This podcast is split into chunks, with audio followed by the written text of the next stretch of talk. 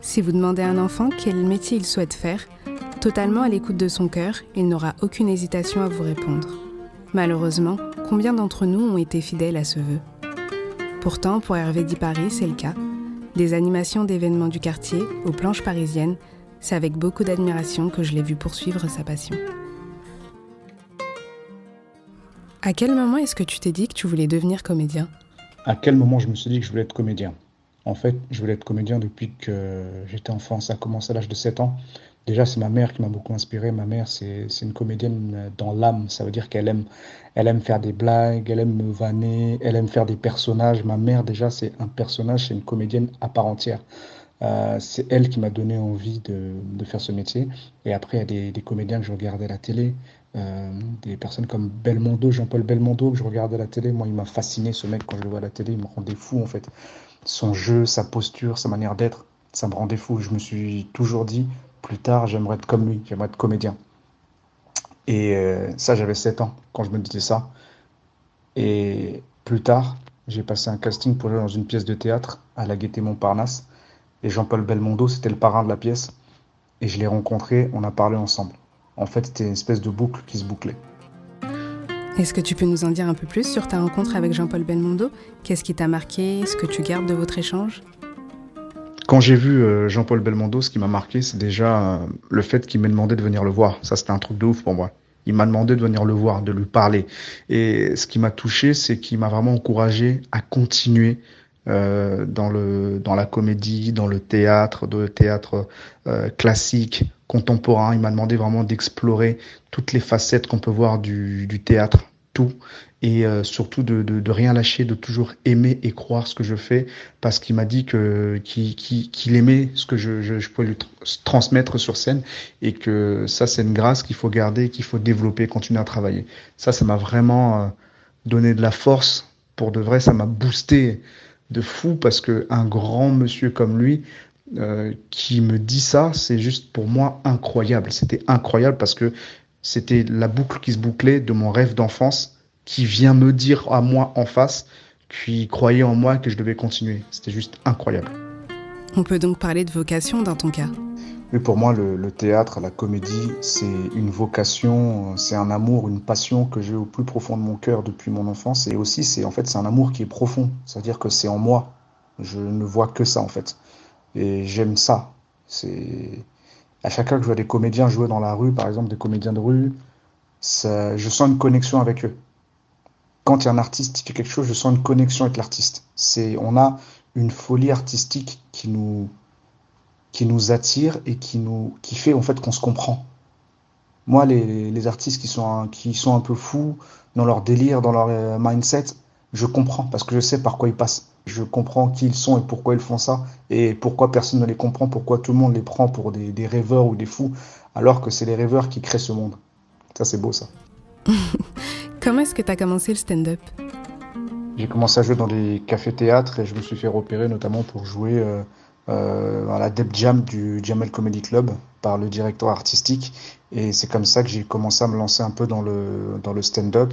Et surtout, euh, je connaissais un ami à moi qui connaissait un certain artiste qui s'appelle Bunaimin, euh, qui était un pote à lui. On a mangé avec Bunaimin. Je lui ai dit que j'aimerais bien faire de la scène. Il m'a dit, bah vas-y, je veux parler de toi à un gars qui, qui gère le café-théâtre et vas-y, tu vas jouer.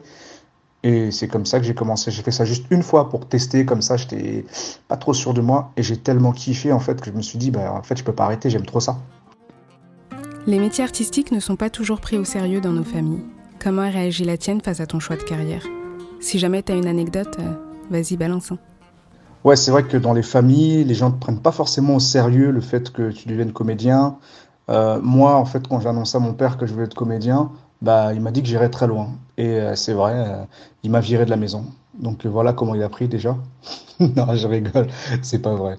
En fait, ma famille, en vrai, ils m'ont vraiment accompagné. Parce que comme je te dis, ma mère, elle-même, c'est un peu une comédienne dans l'âme. Et depuis que j'étais enfant, elle a toujours vu que j'avais ce truc-là en moi, en fait. Elle a toujours vu et ils ont toujours fait en sorte en fait que je continue mes études et de c'est comme s'ils mettaient un peu ça sous le tapis en et on sait qu'il a ça en lui mais c'est pas avec ça qu'il va manger avec ça. Il va manger des pâtes en fait. Mais du coup il faut faut qu'il se concentre sur ses études et ça on sait qu'il a mais c'est pas la priorité. Donc en fait ils l'ont toujours su mais il le mettait pas forcément en avant pour que je j'aille dans cette direction-là, parce que c'est pas forcément une direction qui paye et qui permet de vivre. C'était leur vision en fait à l'époque. Ils n'avaient pas forcément tort, mais les choses changent et évoluent heureusement. Et donc en fait, qu'est-ce qui s'est passé? Il s'est passé que bah, mes parents m'ont beaucoup soutenu, ma mère m'a beaucoup soutenu dans tous mes projets artistiques. Ils ont toujours été là. Ils sont même venus me voir en spectacle. Ils ont toujours été là. Ils m'ont toujours soutenu. Au contraire, ils m'ont soutenu parce que j'avais fait des études. Soyons clairs. Hein Sinon, ils m'auraient pas soutenu. Justement, quel est ton parcours? Mon parcours, en fait, moi, j'ai fait des études et j'ai commencé à travailler et après, je me suis lancé dans le théâtre. En fait, j'ai fait un double master. J'ai fait un master en école de commerce, en marketing et un deuxième master en innovation en, cours du soir au CNAM. Et après, j'ai commencé à travailler. Je travaillais dans des cabinets de conseil. Euh, à l'international. Et quand j'ai commencé à travailler, en fait, je, me rendais compte qu'il me manquait quelque chose. Et à partir de là, j'ai commencé à faire des cours de théâtre les week-ends et le soir. J'ai fait les, les, cours Florent, l'école du One Man Show, des cours d'improvisation. J'en ai fait quand même pendant trois ans. Et une fois que j'ai fini ces cours-là, j'ai commencé à me lancer. Quel conseil tu donnerais à une personne souhaitant se lancer dans le stand-up? Le conseil à donner à une personne qui souhaite se lancer dans le stand-up, c'est vraiment de beaucoup travailler.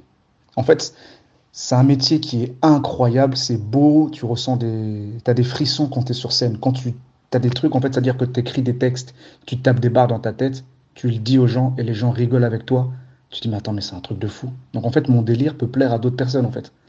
Et ça, c'est incroyable quand tu le fais, que tu le réalises. Et quand tu joues pour la première fois, tu ressens ce feeling, ça y est, c'est parti, en fait, tu peux plus t'arrêter. C'est incroyable comme sensation. Par contre, quand tu te lances dans ce, dans ce game, en fait, faut pas croire que tout est beau, tout est facile. C'est énormément de travail, énormément de sacrifices. Se dire que tu es drôle, c'est quand même avoir du culot. Se dire que ouais, je vais être drôle, moi je fais rire les gens, je suis humoriste. Ouais, mais t'es drôle pour qui? Et c'est ça qui devient compliqué. Donc en fait, si tu dis que tu es drôle, il faut vraiment que tu peaufines ton, texte, que ton personnage, tout doit être fort, intéressant, percutant. Et donc en fait, toutes les personnes qui souhaitent se lancer là-dedans, il faut vraiment savoir pourquoi. C'est déjà le pourquoi. Pourquoi je veux faire ça? Est-ce que c'est pour euh, faire l'intéressant devant mes amis, pour draguer des filles, pour... Euh, non, il faut vraiment savoir pourquoi. Le pourquoi, c'est c'est ma passion. J'aime ça. J'aime ça plus que tout au monde. Ça, c'est la base. Et ne pas avoir peur de travailler. Travailler dur, profond et faire des sacrifices. Quand je dis faire des sacrifices, il faut comprendre ce que ça veut dire. Faire des sacrifices, c'est des fois, tu as des potes qui sortent en soirée, bah, toi, tu sors pas, tu bosses. Après, tu peux aussi sortir. Faire des, des sacrifices, et tu peux être en couple, bah des fois toi tu es en train d'écrire, euh, il y a ta meuf qui est là à côté, elle dit mais il est sérieux, il est en train d'écrire alors que je suis à côté. Bah il faut que tu écrives parce que si tu n'écris pas, en fait, tu n'avances pas dans tes projets. Ou des fois tu, tu faire des voyages, des fois tu bah, tu pourras pas forcément parce que tu dois faire une scène, parce que tu dois faire un festival. Euh, c'est des petits sacrifices comme si mais après, il faut trouver aussi les bonnes personnes qui te comprennent, en fait. Les personnes qui comprennent ton délire, qui comprennent que c'est ton travail, que c'est un travail. C'est pas juste un délire, c'est un travail. Les gens vivent de, ce, de cette passion. Donc, euh, voilà. Donc, c'est vraiment euh, travail, persévérance, sacrifice. Fait partie du package. Que tu le veuilles ou non, c'est partie du package. Si tu fais pas ça, en fait, bah, c'est compliqué. Et euh, puis voilà, je pense que c'était très long comme explication. Donc, je vais arrêter là. Hmm. ok.